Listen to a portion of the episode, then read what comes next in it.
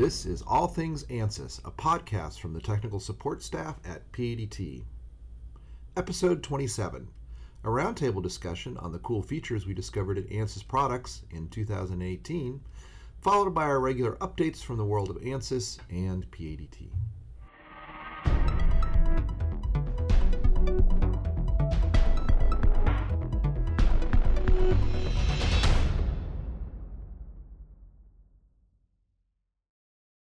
Hi there, I'm Eric Miller, one of the owners here at PADT, and welcome to our podcast. I hope everyone out there in the U.S. had a great Thanksgiving. I know that we did. Lots of very good food was consumed, and here in Phoenix, the weather was outstanding. Um, a little bit about the podcast. We're up to around uh, 7,783 downloads, and uh, that's over 26 episodes, which, if you do the math, is about 300 per episode. So we're holding steady. We've been stuck at about 300 per episode for a while now. So um, we asking you to get out there and spread the word. Uh, tell more people about the podcast. Um, share it on social media. Tell your friends. Tell your coworkers. Send an email. Uh, I do want to thank also our loyal listeners that do uh, do listen. We're not going down, so we're doing something right. And um, let us know how we can do better. Then you can send an email to podcast at padtinc.com. And let's get on to the podcast right now. Uh, we've got a really nice, great discussion. I was lucky enough to be joined by some people from our tech support staff. Uh, as you know, if you've been listening for a while, they've just been slammed in tech support all year long and haven't been able to make the podcast most of the year. But uh, we carved out a little bit of time to get together in our seminar room here and have a discussion about things we loved about ANSYS products in 2018. So, kind of looking back on the year, what was a favorite feature, what was a favorite capability we discovered. Um, I learned a few things. We had a lot of fun talking. Uh, we, we were wondering how we were going to fill 10 minutes, and we ended up filling a lot more than that. So, please do uh, listen, and uh, hopefully, you'll find it as entertaining as it was for us to do it. Thanks. Okay, everybody, welcome to our discussion with some of our uh, tech support engineers here at PADT. Um, it's a it's a busy time uh, right here at the so I guess it's the last day of November, right? The thirtieth is when we're recording this, and uh, some people are off doing some user group meetings or visiting customers or doing technical support. But we, we managed to scrape together three people. Uh, the bottom so of the barrel. The, not, I wouldn't say the bottom. I'd say you know any, anybody we can get here is good. If we can get more, it's always better. Um, it's been a kind of a common theme all year on the podcast that we've been swamped in tech support um, with new customers, old customers hiring new users, and lots of new features and things. Kind of a perfect storm. And we got more territory. So these poor guys have been super busy. Things are. I think you guys are kind of seeing it kind of get back to normal, or is it still is the new normal just a lot more? Work? Yeah, I think the new normal is just a bit higher than. Yeah. so um, really busy. Uh, I know that we've set a lot of records in tech support uh, number of calls. But what we're here today to talk about is what we liked about ANSYS products in 2018. Um, we we did this last year. We talked about what we liked in 2017, so you can go back and listen to that podcast. And then uh, in the new year, we'll talk about our predictions for 2019, and we'll the fun part is we will we'll review what we guessed last year and see how that came out. I don't know. Um, I have to go listen to it and see how far off or how far on we were. But we want to talk about today is just you know what do you guys like that came out in 2018? I'll, I'll get started. This should be no surprise to anybody that listens to our webinars. Um, oh, thank you. Joe is, is pointing out the fact that we haven't introduced anybody. So uh, before I start talking, uh, this is Tom Chadwick. I'm one of the CFD support engineers. Mm-hmm. This is Joe Woodward, Senior Mechanical Engineer. This is Ahmed Fayad. I help with the IT side of uh, ANSYS. Okay, great. And I'm Eric Miller. Um, sorry about that. I don't have a script this time, so this is all uh, unprepared. So my big thing, and I just did a webinar on this this week, um, is the ANSYS additive suite has really matured. So we can model metal 3D printing using a laser and a powder bed process pretty well now. We've been using it. We really like it. It's a very useful tool. Um, you know, listen to both uh, Doug did a webinar about it in more detail about the ANSYS products, and I did one about how uh, how we use it here. Check those out if you're interested. It's come a long way. Uh, yeah, this, it's really been a positive one. So, Tom, what about you? What, what's something you want to talk about? Um, and the big, the big thing that's happened in the last year is that they've uh, finally started working on updating the GUI for uh, Fluent Mhm. and adding more capability to it. Yep. Um, the GUI for Fluent is basically the same same thing that's been there for the past 15 years, Mhm. and they've updated the meshing, streamlined the process. They've added in uh, whole new functionality to it called the mosaic meshing, which allows you to do uh, tet meshes, polyhedral meshes, um, hex core meshes, and combinations of those, um, which allows for much faster running, uh, reduces mesh count, and still gives you good fidelity results. So. Yeah, and we'll come back. I, hopefully, I think uh, Trevor's got on the schedule to come back and, and sit down with all of our CFD users here and really dig into Mosaic. Um, we're, we're still finding all the cool features there, but it is a big step forward in meshing. It is a big step yeah. forward. Um, the good thing is it's compatible with the the other tools. I myself have built a 80 million cell tetrahedral mesh Uh-huh. in it Nice. and been able to import that mesh into CFX. cool. Cool. So, So it's all it's all working. Um, yeah, we'll come back and talk about that. Hopefully, in, in a lot of detail. I, I like the fact that the GUI has changed. Um, I think a lot of new, u- a lot of old users are, were fine with the old GUI, but we were finding that a lot of newer users, you know, they wanted everything in one window. They kind of wanted more of a modern look and feel. So um, the functionality hasn't changed, but the, how you get to it is much more modern. So Yeah. good feedback on that.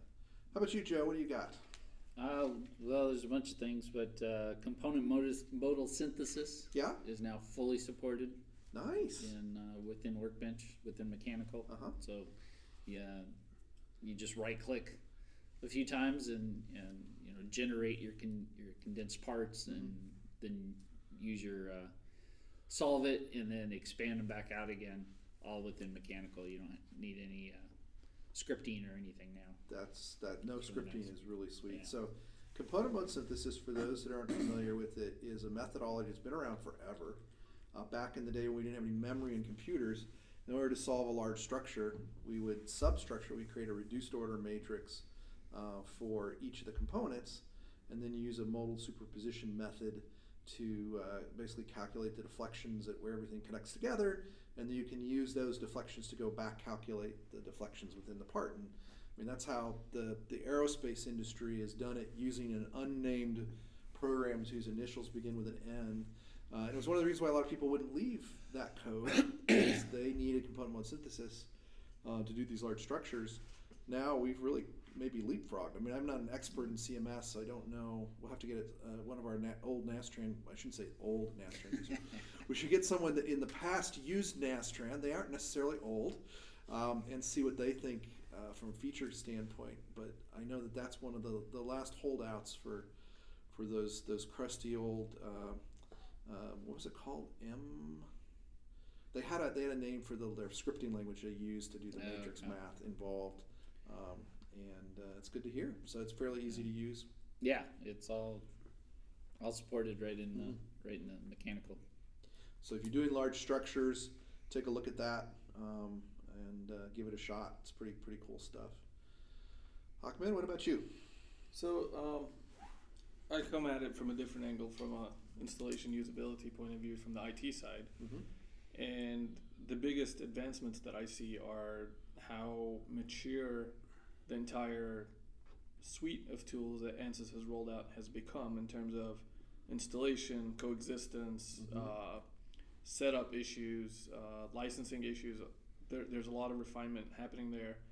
And the other big thing is with uh, high performance computing and cloud support, where you see more and more cloud providers coming on, more and more adoption for Mhm. cloud uh, simulation coming coming along, which from from a big picture sh- shows that simulation is becoming more mainstream, becoming Good a bigger stream Mm-hmm.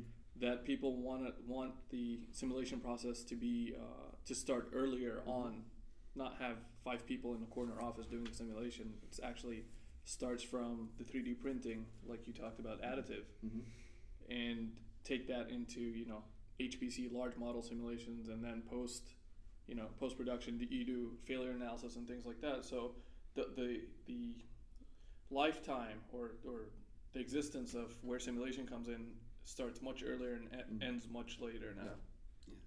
which draws on IT. So a lot more people are using it.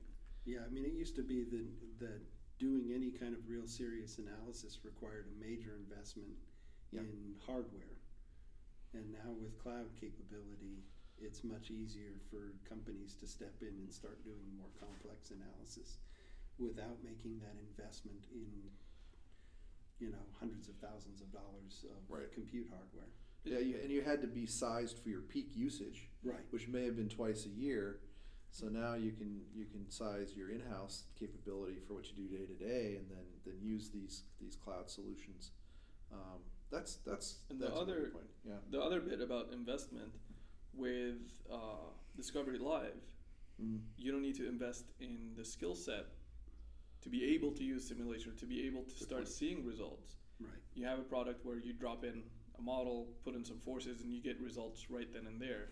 If you're not building, you know, a turbine engine or you know something very, if if you're just trying to design a bike helmet on on the surface level, you could do it in five minutes. Right. Yeah, that's a that's a great segue because that's what I want to talk about. Is I can't remember when Discovery Live came out. I think it came out It in was- 2016, right? It was Yeah, introduced, I think, first in 2016. 16. But it really kind of Right. came to its own in Mm. 2017. It was really cool. We got all excited about it, and we're like, okay, well, let's wait for more features. And it's it's really a useful tool now. Um, I, I know that I've I've played with it in our so so part of my responsibilities is is taking uh, heading up the uh, uh, product development team. So they're they're they're the target market, right? They're they're Right. really smart design engineers and they've gotten a little spoiled in that they can they have a you know world class simulation team in the cubicle cubicles around them, so they they'll often send work to our consulting team for ANSYS, but uh, now they're doing more and more upfront, quick and dirty simulation using Discovery Live, just right there in like it's supposed to be done, right in the middle of designing a part. You know, it's not like okay, the part's done. I'm gonna go check it out. It's hmm. I wonder how, how, how thick this needs to be. Well, go find out. Right. Uh, I wonder if the fluid's to get stuck here or not. Go find out. So, so I'm really pleased with the maturity, maturation rate. Maybe that's a fancy word of Discovery Live, and can't wait to see when they, as they add more capability and physics to it. I think that's going to be become more dominant uh, out there in the marketplace. Uh, anybody else got another thing they want to talk about? I- it up. Well, they got one. The Yeah. uh, uh, for the meshing now, they have mesh copy, so that if you're doing multiple parts Yeah. that are all the same, you set your meshing up on one, Mm-hmm. And it meshes that one, and you tell it, okay, here's a mesh copy from that body to these bodies, and it just copies that mesh around, but the mesh is associated to that geometry. Nice. So it's So not it's just a mesh copy. It is it is linked to the surfaces, the lines, and the points. uh, Right. the vertices. vertices. Right. Nice. That's very nice. But it saves the meshing time, and it definitely saves you time in trying to set up. y- You know, the, the amount of time it takes to, to set up all the controls for the different bodies. Plus, it was always kind of frustrating. Like if you're doing a modal analysis, you get a slightly different mole mode, a f- different frequency, right? If the mesh was slightly different, in Right. different parts. Right. So this way, you get a uniform mesh across the board too. Yeah. Same with stresses would be maybe a little bit off because the mesh was a little bit different refinement. Right. That's cool. I didn't realize that was in there. That's very useful. Yeah. Yeah. Uh, Tom, you got anything else? Or? Um, trying to think of other things that have really come out in the last year. I mean, they've made a number of improvements to the um, to the CFX solver Okay. in terms of speed Mhm. and parallelization, Mm-hmm. and um, this is the other major improvement is more in terms of the turbo machinery applications, but they've done a lot of work with uh, harmonic analysis and Oh, good. the ability to do that kind of analysis quickly. Mhm. Um, That's for the full blade, right? for- Where you, you model one blade. And then- Right, yeah. I mean, it basically allows you to model a single blade Mhm. in an entire assembly Right. and get the modal shapes or get the get the frequency response of the parts. Um, Yeah, if you haven't seen animations of that, uh, I think if you, if you just Google ANSYS uh, CFX full blade rower. I don't know what you'd have to look for. We, we should probably put that on the blog. We, we just had a meeting with one of our larger customers where they were showing off some of the new features that you're talking about with, with the, this full blade analysis. And the, the animations are just stunning to Yes. do more than one stage. And then you know it's like a it's like a stator and a rotor. So for those who aren't turbo machinery people, the stator is the part that is stationary that kind of directs the air into the turbine, and then the turbine itself is the is a spinny bit that uh, extracts power. And uh, you know, seeing those, and they have different blade count, right? So Right. that was the thing that I, you know, it just kind of amazed me from a math standpoint. So it's it's gorgeous stuff. Yeah. Very useful too. Um, that's, that's pretty cool. Um, did you you wanted to talk a little bit about our experience with Nimbix? That's kind of gone well, right? Yeah, that's that's another uh, point of maturity when we started our our internal effort with Mhm. trying to do infrastructure as a service kind of thing or ANSYS as a service. The amount of battles that we had to fight to get something that is somewhat usable was ridiculous. Mm-hmm. and to come in and see on the market multiple vendors, uh. The, the most successful of which that we've seen is Nimbix, invest multiple like millions and millions of Mhm. dollars to produce something that simply works. Works nicely. right? Yeah. Yeah. Usually, when you say cloud, IT people just want to find the nearest door because it's usually be a lot of work for you. It's a nightmare. But Nimbix has done such a great job of upload your file, pick your licenses. Oh, you want to use your own licenses? Let's carve out some of your own, and they charge you by the second. And th- there isn't any weirdness or any kind of scammy. Oh well, you used two seconds of the next hour, so we're gonna charge you for the rest of the hour, or you know stuff like that. Yeah, you went over on your disk space, so we're going to hit you with a penalty. Yeah, it's Yeah. very straightforward the pricing. Yeah. it's it's designed for engineers who want to get the job done. Yeah. And J- JARVICE, is- right? That's the name of That's their. the name. Which I still don't quite understand how they get away with that. uh, Why uh, whoever owns the, Man. uh, I guess it's Disney now that hasn't sued them, right? But um, it's it's pretty cool interface. The little I played with it, and, and then talking to the engineers that have used it, it really is kind of like, wow, this is easy. So it's it's it's the way you interact with the tool. Uh, pretty nice stuff. Um, And, and there are some other players coming in the market. So again, that's promising mhm. for the entire field of Mhm. well-designed, engineered products that it's catching on. It's becoming mainstream. Right.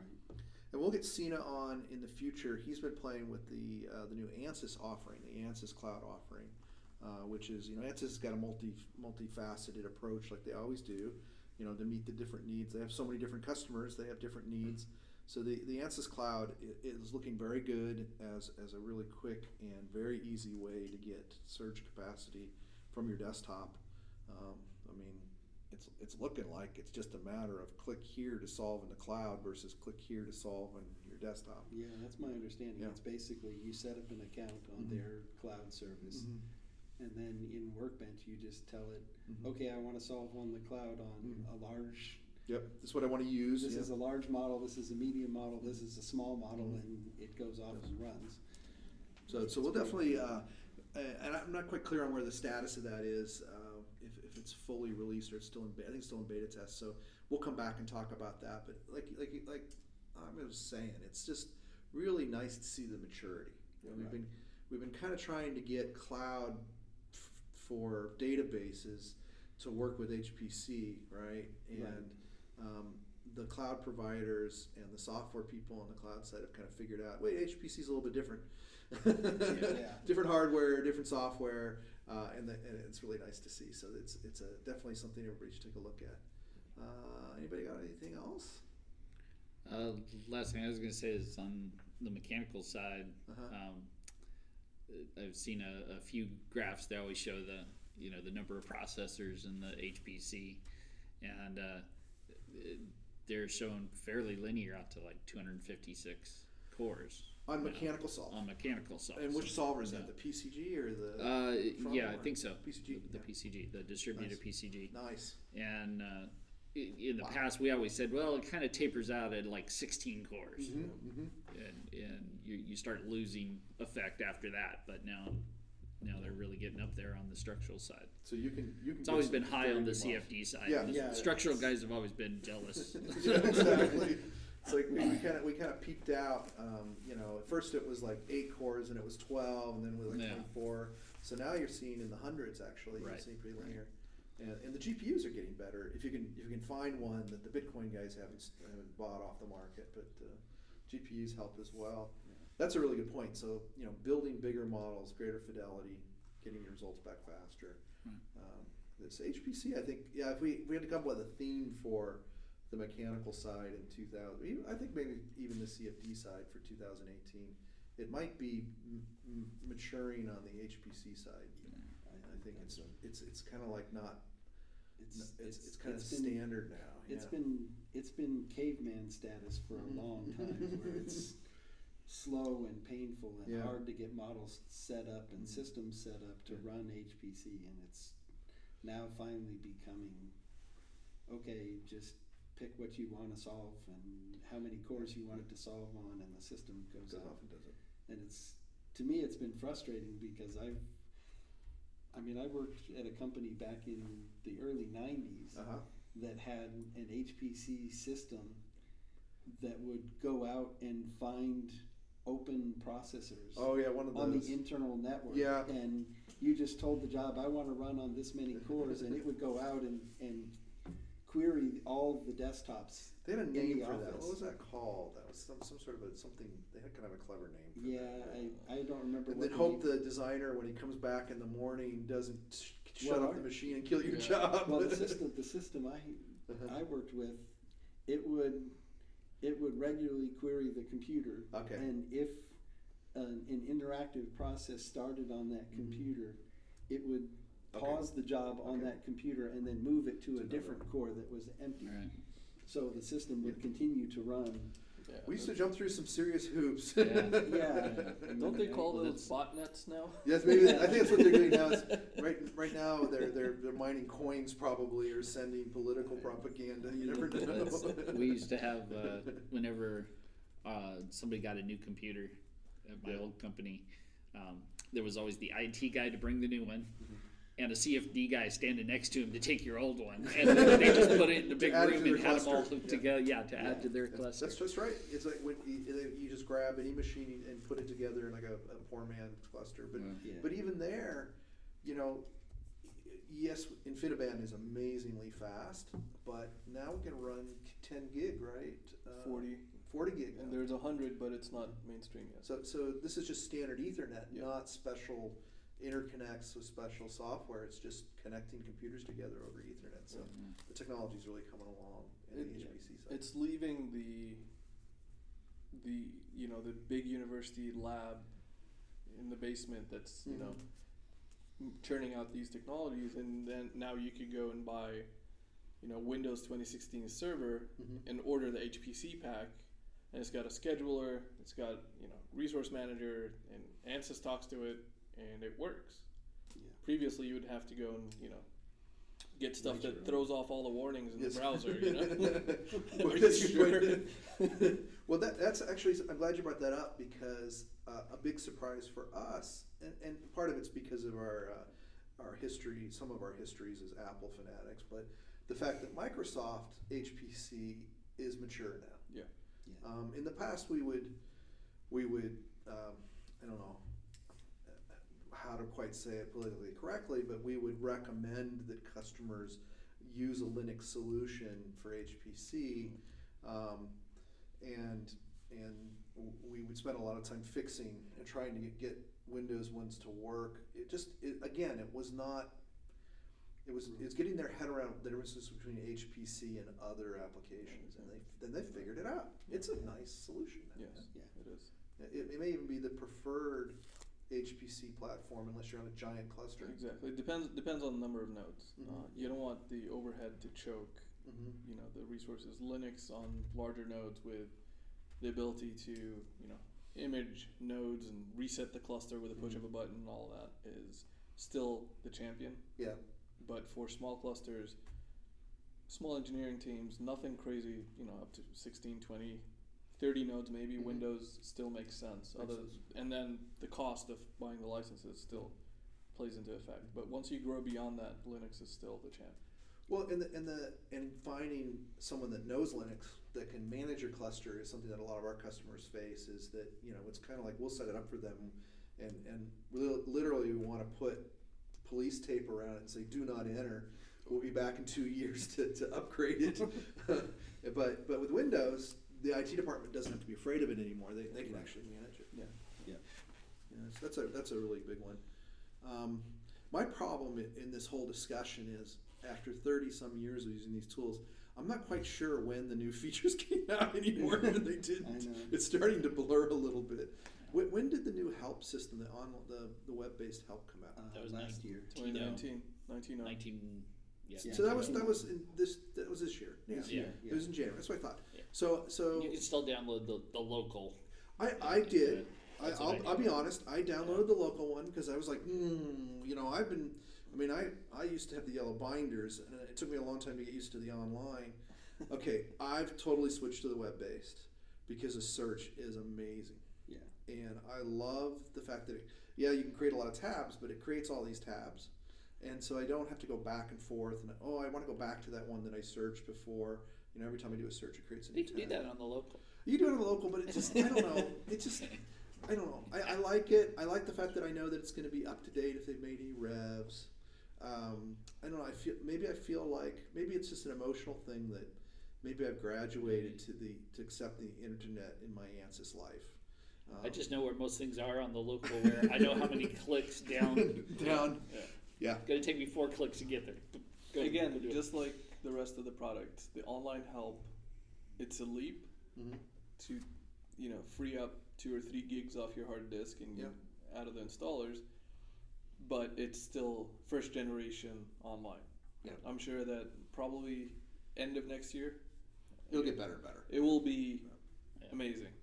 But the search, I really, I mean, I, I do like the, the, the platform that it's on and the search, whether it's local or in the web. The search is really powerful. Um, I mean, I because because I'm not in ANSYS hardly as much as I used to be, and so I forget stuff. So I gotta look it up. I remember stuff that I shouldn't, but I, there's, there's basics that so sometimes I just gotta go refresh my memory and and the help. You know, if you're not using the ANSYS, if you're not having the ANSYS help open and using it all the time, you should. It's really good. That was that was kind of a, a little thing that I really liked that they changed. Um, I, I'm just I'm just pleased in general with how every point release or release they come out with stuff that we used to have to write macros for turns into a command or an Yeah. option. Yeah, I was Yeah. going to say the the one thing I've been experimenting for the last couple of weeks with a model for a customer, Mm-hmm. and they're doing a transient operation with uh, water injection. Okay. And it used to be that if you created an isosurface to define the boundary between the air and the water, Right. that isosurface was a static isosurface.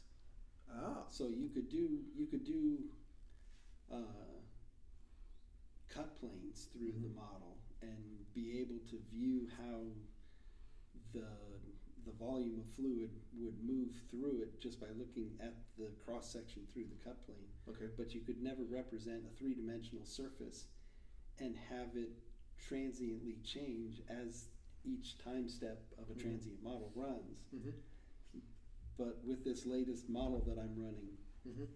I realized that the ISO surface is now updating every Nice. time step, And you can actually plot it and, and you can it. actually plot it in three dimensions and watch how the boundary between the air and the water changes over Very cool. time. And this is Fluent or CFX? This is fluid, Fluent. Very cool. and it's Very it's something that's always been always been kind of a limitation of the Mhm. code is that you couldn't dynamically update Mhm. that surface, Very but cool. now you can dynamically update the surface. I like that.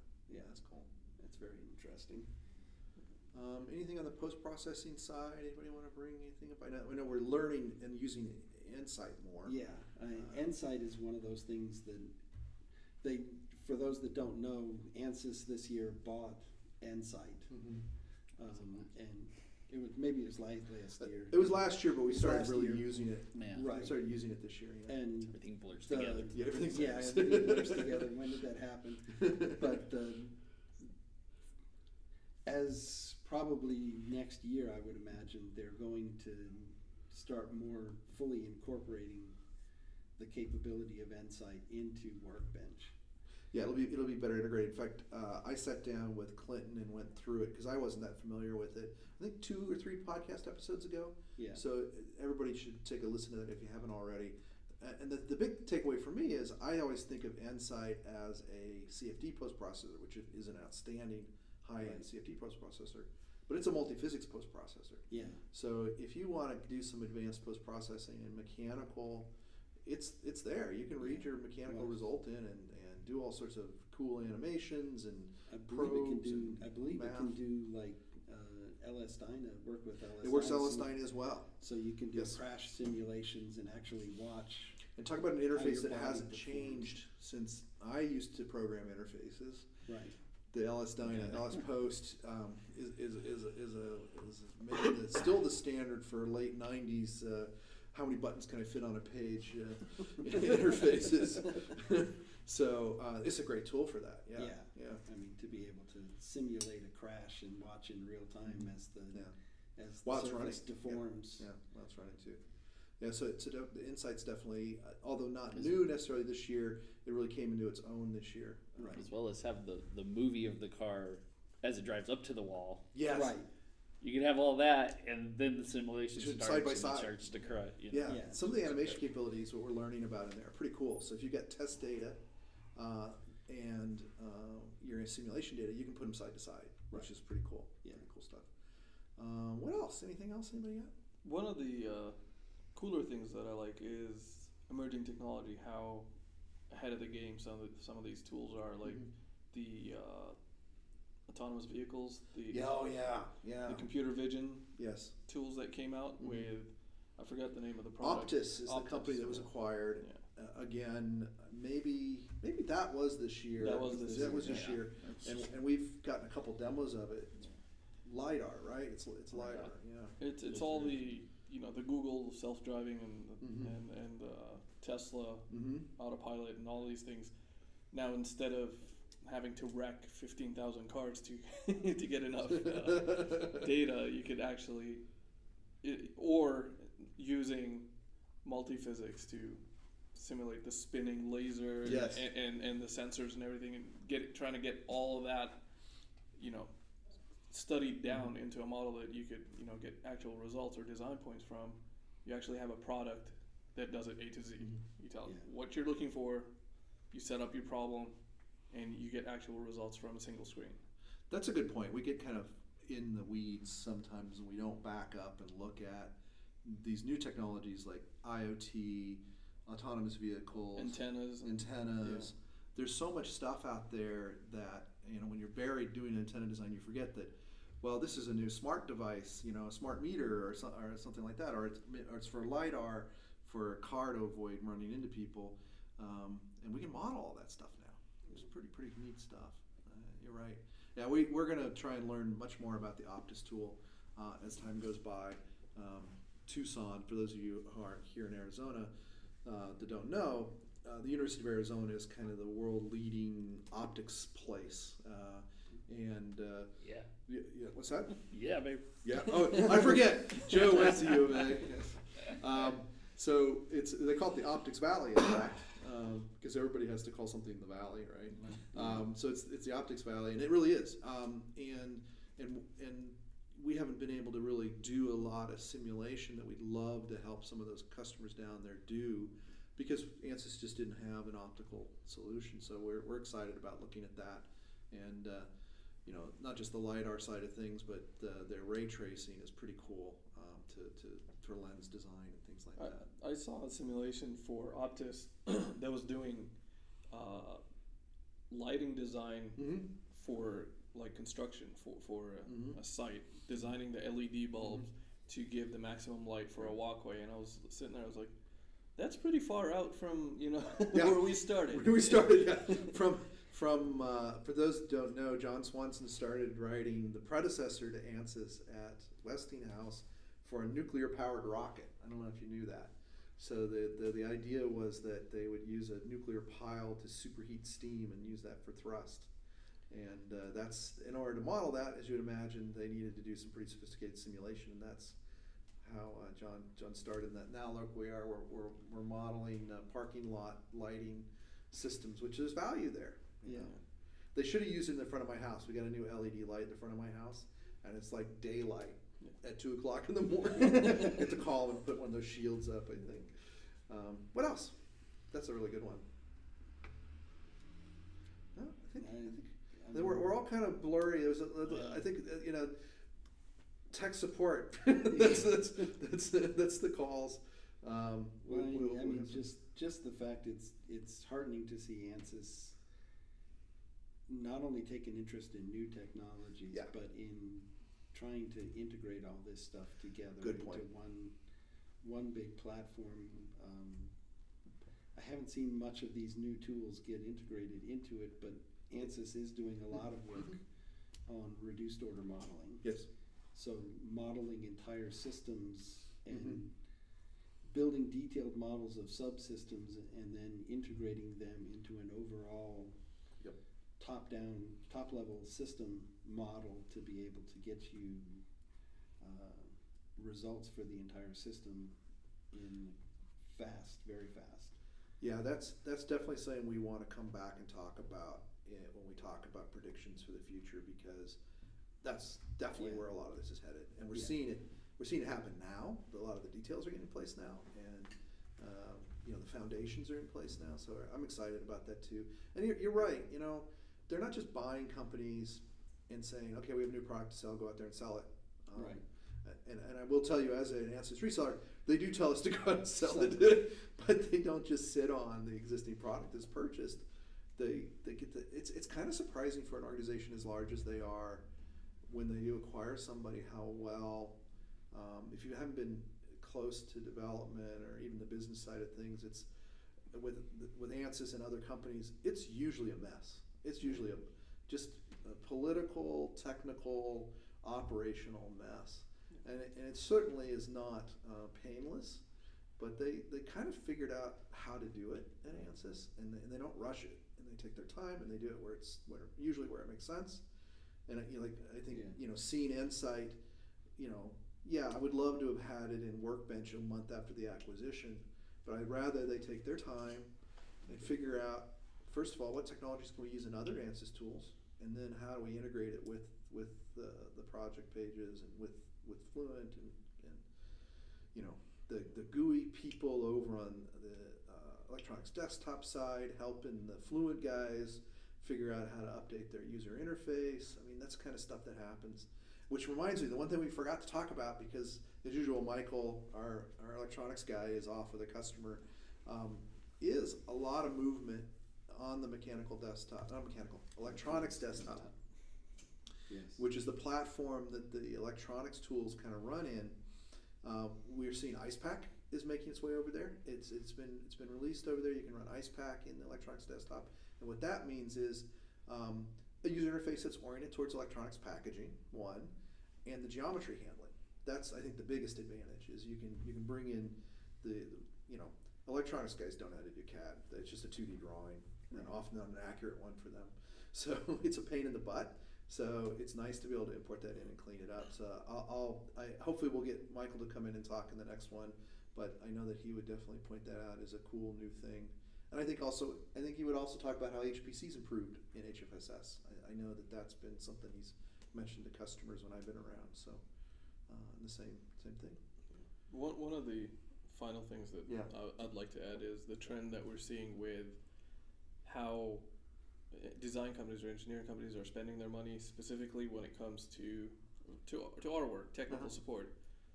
We we help with the ANSYS side and the tech support team here. I don't know how they do it, the number of calls that they handle.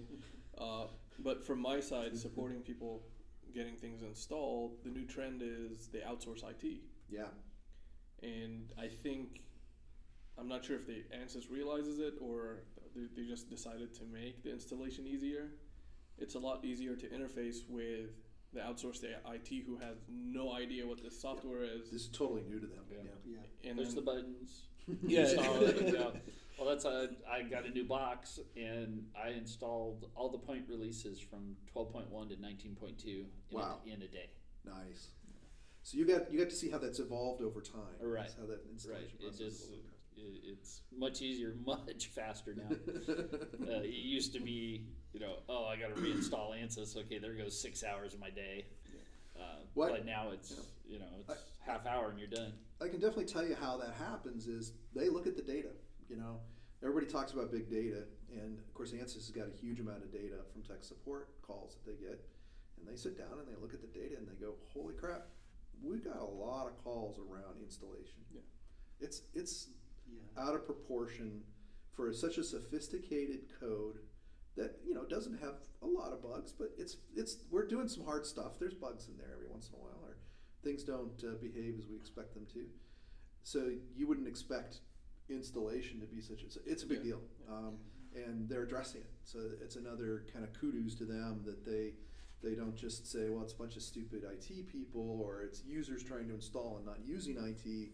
Um, they've addressed it and made a lot of and, and it's not like 15 different installers to get something done. That's the other thing that's nice. Yeah. Yeah. download what you need, run the install. You could, if you're smart enough, you could consolidate that and have it run all at once, Mm-hmm. and it's literally a next, next, next finish kind of installation. So That's that's really really powerful. Um, last new thing I'll bring up is the uh, online store for custom applications. Uh, is it called the Ansys App Store? Store, yeah. It's called the Ansys App Store. They redid it. If you haven't been there recently, it's they they did it on a new platform. It's the same e-commerce platform that uh, you can buy Discovery Live on, and so they they liked it. It's a great platform, so they went ahead and moved the store over there. Uh, I think it's easier to find stuff. It's it's a little bit cleaner, uh, and the process of getting uh, even a paid and most of the apps are free, but getting a paid app, uh, all the licensing, everything is there online. So they really streamlined that. Uh, take a look at it. You know, if, if you want to write an app and share it with the community, it's a great resource for that. Um, and uh, that's my last thing. I think Anybody, we, we pretty much exhausted the topic. I'm sure as soon as we walk out the door, we're all going to think of three things we wanted to mention. But uh, Right. these are the big ones. All right. Well, thanks for coming, guys. Anybody want to words of wisdom as we go around the table? Sure, mine is. Uh, I, I learned this this summer. You know, you always go um, in mechanical. If you want to do a box select, you got to go and hit the little drop down and say box select. Uh huh. I was at the mechanical summit and Al Hank, click click. Wait a second. Wait a second. and I stopped him. I stopped him in the middle of his presentation. I'm like, wait, what'd you do? And if you hold down your right mouse- mouse button and click the left, it'll toggle down that list. I did not know that. No. And I said, Oh, you finally did that. Awesome, great. When'd you put that in? And he looks at me funny and goes, Uh, 12? that's so funny. Oh, that's so true. Uh, how about you, Ahmed? You got anything, words of wisdom or parting shots? uh, words of wisdom or parting shots. Or uh, joke. Or a parting joke? No. No, no. my kids have been speaking of new tech. We we got the Google Home thing, and Uh-huh. my kids have they walk by it and they're like, "Google, hey Google, tell me a kid's joke." And Uh, that's funny. and I was like sitting there. I was like, "What happened to the old books? You know, the little." Oh, that's right. Yeah, 101 jokes, jokes, that you yeah. can tell your parents. Yes. How about you? Oh, I would just just reiterate what, what Joe said is that um, don't ever get comfortable with the tool. Don't assume something's there or not there. Um, just keep experimenting with it, keep playing with it. Yeah. There's a lot of capability that's being added. If you think something's not there, look through the release notes. Mm-hmm. You never know when something that you've always wanted will be added to the tool. They're Right. adding stuff all the time. Um, so, and if you can't And- find it, call us. Call us. Yeah. Yeah, That's what call, we're here call for. support. Call support. And say, I'd like this in the code. Yeah. Uh, And we may Make find out that it's already there and let you know, or we may uh, get it in the request list and it'll show up in one of those release notes in the future. Yeah. Um, my my parting shot is actually I want everybody to um, Google Wombat, or you can use the, I shouldn't say Google, you use the search engine of your preference. Um, wombat poop. And the reason why is I found this fascinating, fascinating article in National Geographic that a friend sent me. I did not know this, but wombats have their poop is a cube. It's actually flat on six sides. Um, and the, and and and it's hilarious and it's wonderful. And there's a researcher at Georgia Tech, uh, Jeff Strain. If you're listening, great job. Go go Hornets. Um, they um, the, this woman who, who specializes as PhD. I think she's a professor student who specializes in bodily fluids there. Um, researched, found out about this and researched it, and, and then did some really cool testing. And I think they should have used simulation. I gotta tell you, she could have gotten her answer much faster if she used simulation as to how they make it, and it has to do with the elasticity of their of their uh, colon. It's actually kind of forget that it's poop and it's wombats. It's actually really cool. So um, have a little bit of fun. Google. You can go to the Nat Geo article. That's the best one, uh, uh, and they got pictures of it as well. Um, and share that with your friends and family. Um, it's funny and it's kind of interesting too. And at some point, that's going to come up in a trivia contest, and I'm going to know the answer. There What animal has cube-shaped poop? Wombats. Yeah, That's that, that'll be a good, uh, you know, seller. You know, get a wombat poop thing in a glass jar. Yeah, I'm surprised actually. It's not something you can buy it. Uh, the, It, I- it I'm really surprised is somewhere, it's- in, somewhere in Australia. Yeah, I bet if you go to There's- Australia, you can buy because I know you can buy kangaroo poop. When I was last there, so they probably added that. So anyway, on the uh, we're gonna finish it on a high note with wombat poop. Uh, everybody, if we don't uh, sneak another episode in before the end of the year, everybody have a great end of 2018. Enjoy the holiday season and uh, stay stay warm if you're in a cold climb. And we will see you in 2019. Believe it or not. So, thanks everybody. Thanks. Thank you very much. Uh, we hope you, you had fun with that. I, I did too. I, I'm just listening to it again. I learned a few extra things in there. So I really like that format better when there's a bunch of us talking and uh, we all agree it's better, and we're going to try and do more of that in the coming year. So hopefully 2019 will calm down a little bit and we'll be able to do that. Um, let's take a commercial break, sell you some stuff, and we'll be back to talk about events and news. Dave, you know that sending simulation work outside can be very difficult. I sure do, Linda. It's so hard to find someone that knows how to conduct simulation that also understands our products and design needs enough to add value. How do you know you have the right partner? You are so right. That is why so many companies turn to PADT for their engineering simulation needs. They are experts in structural, fluid flow, thermal, and electromagnetic simulation. They know how to drive design with simulation because PADT has been doing it for over 23 years, and some of their staff members have been building and running models for over 30 years. That's a lot of experience. But let's be honest, working with a lot of outside providers is like throwing your projects over a wall. You send it, wait, and then get a number and a bill. That isn't what most people need. You hit on a key difference with PADT's team and why they have been doing this for so long. They have the technology down, but they also know from experience that constant and smart communication with customers is critical. And when they get done, instead of delivering just a number and pretty plots, they provide insight into the physics and behavior of what they are modeling. It really is like having a group of experts right there on your team. That is comforting. You can get burned without that. So I know I'm being kind of a skeptic, but simulation can be expensive and budgets are tight. So I want to make sure they really are a good solution. My last question is how on earth do they stay so up to date on so many things? Yes, their capabilities are kind of overwhelming in breadth and depth, but the answer is pretty simple. Besides doing simulation as a service, they are an ANSYS Elite channel partner. They have to sell to and support over 100 customers. This gives them exposure to every ANSYS product and almost every industry and application. You really can't find that anywhere else. Okay, Linda, you convinced me. If someone needs to get some simulation done, how do they get started? Easy. They can email info at padtinc.com, call 1 800 293 PADT, or visit www.padtinc.com slash simulation. Someone from their engineering team will get back to them, usually within a day, to talk about what you need done.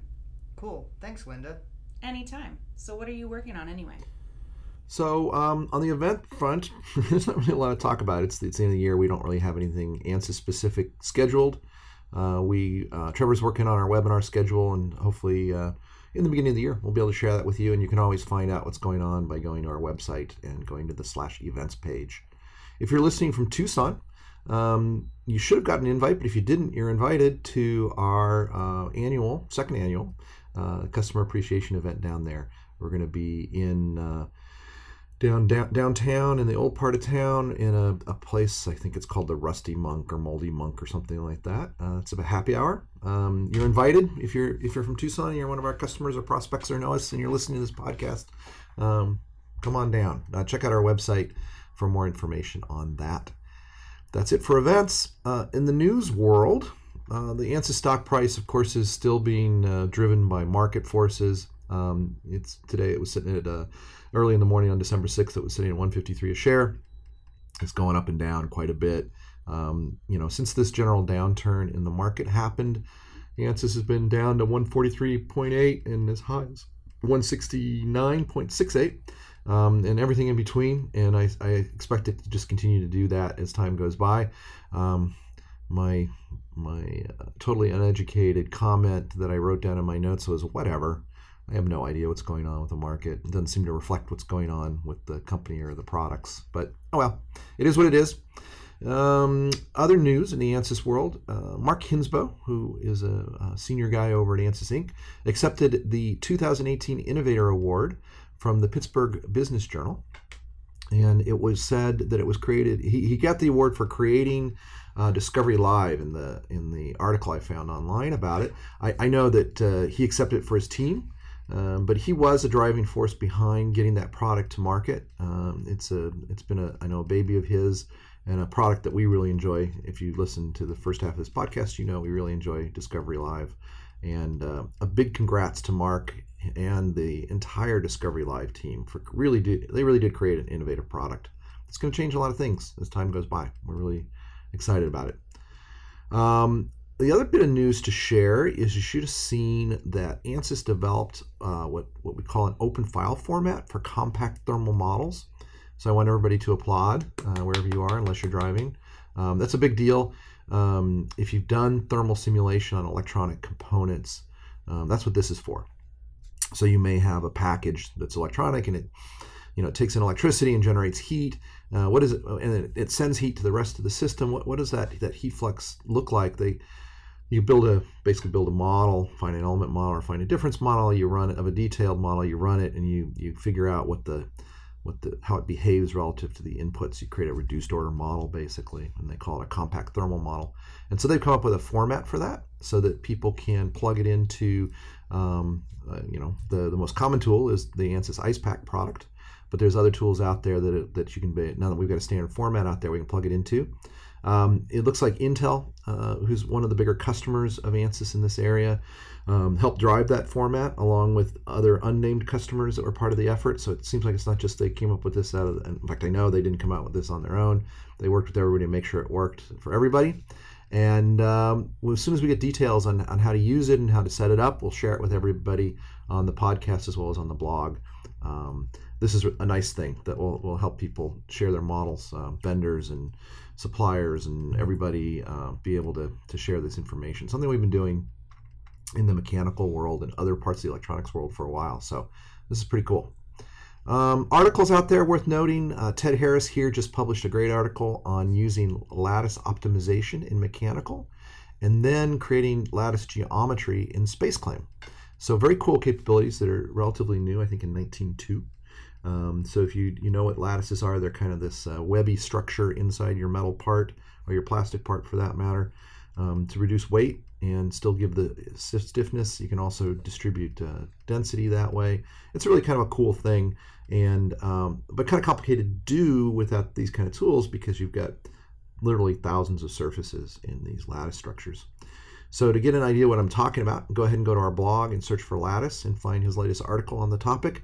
And there's some great pictures showing you the structures that he created in his test model. And it's just a step-by-step, you know, how to set up the optimization, which basically defines the density and stiffness of the lattice that you're using over, over a three-dimensional space. And then that's interpreted in SpaceClaim uh, into creating the actual geometry that you can then 3D print. So neat stuff.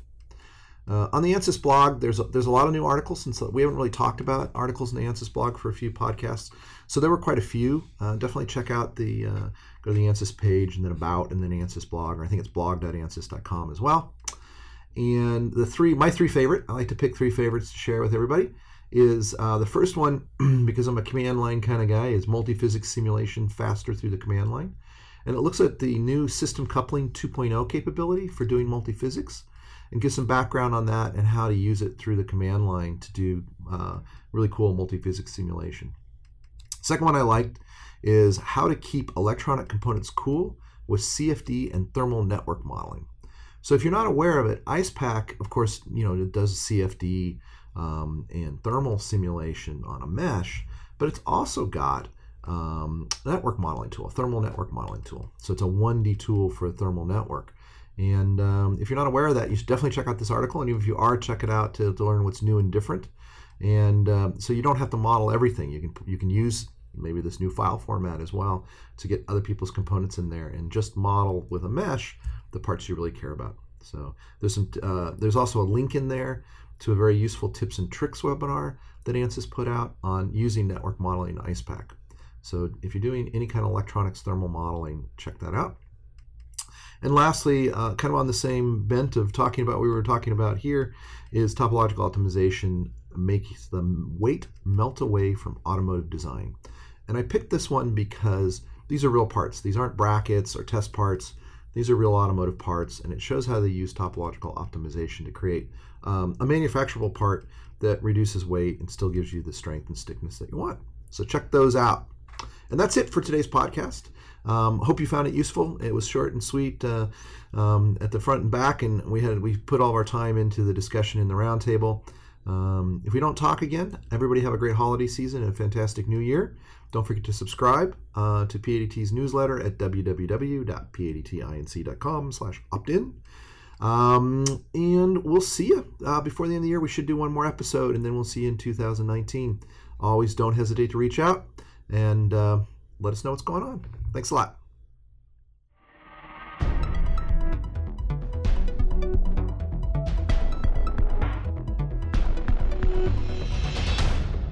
Thank you for joining us for the All Things ANSYS podcast, episode 27. As a reminder, this podcast is not affiliated in any way with ANSYS Inc., and the opinions expressed are those of the people on the show only, and not of their current or former employers. For more information, visit www.padtinc.com slash blog, and please share your thoughts and questions through an email to podcast at padtinc.com. See you next time.